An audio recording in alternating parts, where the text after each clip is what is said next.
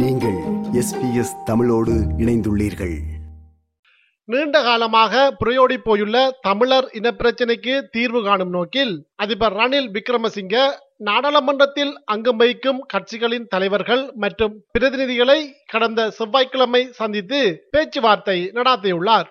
இதன்போது தமிழர் இனப்பிரச்சனைக்கான தீர்வு மற்றும் வடக்கு கிழக்கு உள்ளிட்ட தமிழ் பேசும் மக்கள் அன்றாடம் எதிர்கொள்கின்ற பிரச்சனைகள் உள்ளிட்ட பல்வேறு விடயங்கள் தொடர்பில் மிக விரிவாக இங்கு ஆராயப்பட்டுள்ளது. இந்த பேச்சுவார்த்தையின் போது தமிழ் தரப்பு சார்பாக பல்வேறு விடயங்கள் முன்வைக்கப்பட்டிருந்தன.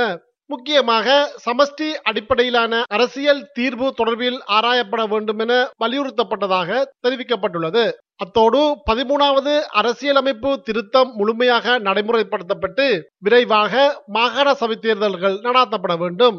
வடக்கு கிழக்கில் காணி சுவீகரிப்பு நிறுத்தப்பட வேண்டும். ஏற்கனவே சுவீகரிக்கப்பட்ட காணிகள் விடுவிக்கப்பட வேண்டும். அரசியல் கைதிகள் விடுவிக்கப்பட வேண்டும் என்பதோடு காணாமலாக்கப்பட்டோரின் பிரச்சனைக்கு தீர்வு வழங்கப்பட வேண்டும் போன்ற கோரிக்கைகளும் முன்வைக்கப்பட்டுள்ளன. முக்கியமாக இந்த விடயங்கள் தொடர்பில் எதிர்வரும் ஜனவரி மாதம் மீண்டும் சந்தித்து கலந்துரையாடுவது என்றும் தீர்மானம் எடுக்கப்பட்டுள்ளது. தமிழர் தரப்பின் கோரிக்கைகளுக்கு அரசு சாதகமான பதில்களை வழங்கியதாகவே இந்த பேச்சுக்களில் கலந்து கொண்டவர்கள் தெரிவித்தார்கள். பேச்சுவார்த்தை தொடர்பில் பல்வேறு தரப்பினரும் தமது கருத்துக்களை ஊடகங்களுக்கு வழங்கினார்கள்.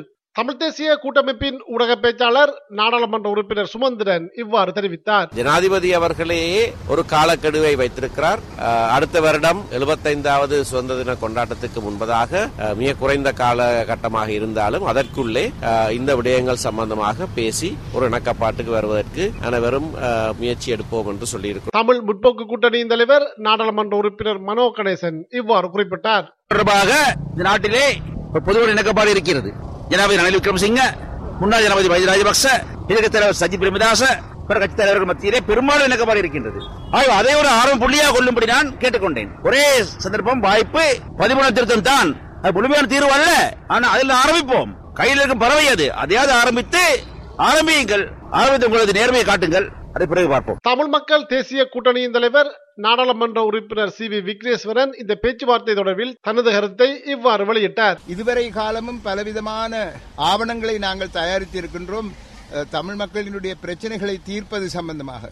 எவ்வாறு அவற்றை முன்வைத்து அவற்றை படித்து பார்த்து என்- என்ன மாதிரியான ஒரு தீர்வை அரசியல் யாப்பு மூலமாக கொண்டு வரலாம் என்பது சம்பந்தமாகவும் நாங்கள் பேசி ஒரு முடிவுக்கு வரலாமா என்பது சம்பந்தமாகவும் நாங்கள் இப்பொழுது ஒரு ஒரு கருத்து ஒருமித்தலுக்கு வந்திருக்கின்றோம். வேறு பலரும் பேசினார்கள்.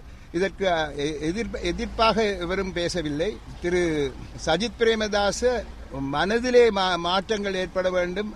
மக்களுடைய மனதிலே மாற்றங்கள் ஏற்பட்டால்தான் இந்த பிரச்சனைகளை தீர்க்க முடியும் என்ற ஒரு முக்கியமான ஒரு கருத்தையும் வெளியிட்டிருந்தார். அமைச்சர் நசீர் அகமட் இவ்வாறு தெரிவித்தார். பதிமூன்றாவது திருத்தம் முழுதாக இம்ப்ளிமெண்ட் அதாவது செய்யப்பட வேண்டுமாக இருந்தால் அது முஸ்லிம்களுடைய பிரச்சனைகள் உள்ளடக்கிய பிரச்சனைகளாகவும் இல்லாவிட இருக்கிற பட்சத்தில் நிச்சயமாக வடகிழக்கு பிரிந்த ஒரு தீர்வாகத்தான் அது அமைய வேண்டும். அவ்வாறுதான் அதில் முஸ்லிம்களுடைய இனப்பிரச்சனைக்கான தீர்வை தெளிவான முறையிலே அஹ், எடுத்துக் கொள்ளாதவரை வடகிழக்கு இணைப்பு என்பதற்கு எந்தவித சாத்தியக்கூறும் இடையில் இந்த பேச்சுவார்த்தைகளில் தமிழ் தேசிய மக்கள் முன்னணி கலந்து கொள்ளவில்லை.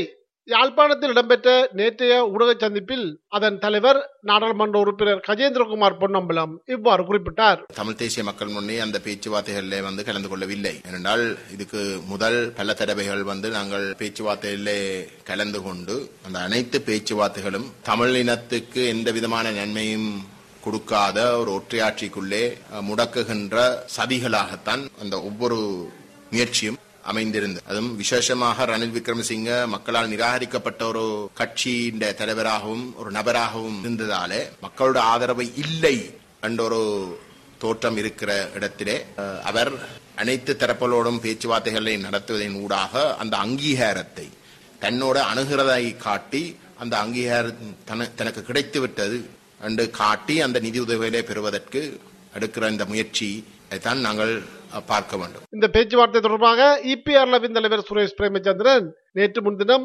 யாழ்ப்பாணத்தில் இடம்பெற்ற ஊடக சந்திப்பு ஒன்றில் இவ்வாறு கருத்துக்களை வெளியிட்டிருந்தார். இதில் இலங்கை அரசாங்கம் சில விடயங்களை சாதகமாக தாங்கள் பரிசீலிப்போம் போன்ற கருத்துக்கள் சொன்னாலும் அவர்கள் இதனை செய்து முடிக்கும் வரையில் அது நம்பத்தகுந்த செய்திகளாக நிச்சயமாக எங்களால் பார்க்க முடியாது. இந்த நிலையில் எதிர்வரும் எழுபத்தி ஐந்தாவது சுதந்திர தின கொண்டாட்டத்திற்கு முன்பதாக இனப்பிரச்சினைக்கான தீர்வை வழங்குவதற்கு அனைத்து அரசியல் கட்சிகளும் பொதுவான இணக்கப்பாட்டிற்கு வர வேண்டும் என இந்த பேச்சுவார்த்தையின் போது உரையாற்றிய அதிபர் ரணில் விக்ரமசிங்கே குறிப்பிட்டதாக அவரது ஊடகப் பிரிவு வெளியிட்டிருந்த செய்திக்குறிப்பில் குறிப்பிடப்பட்டிருக்கின்றது.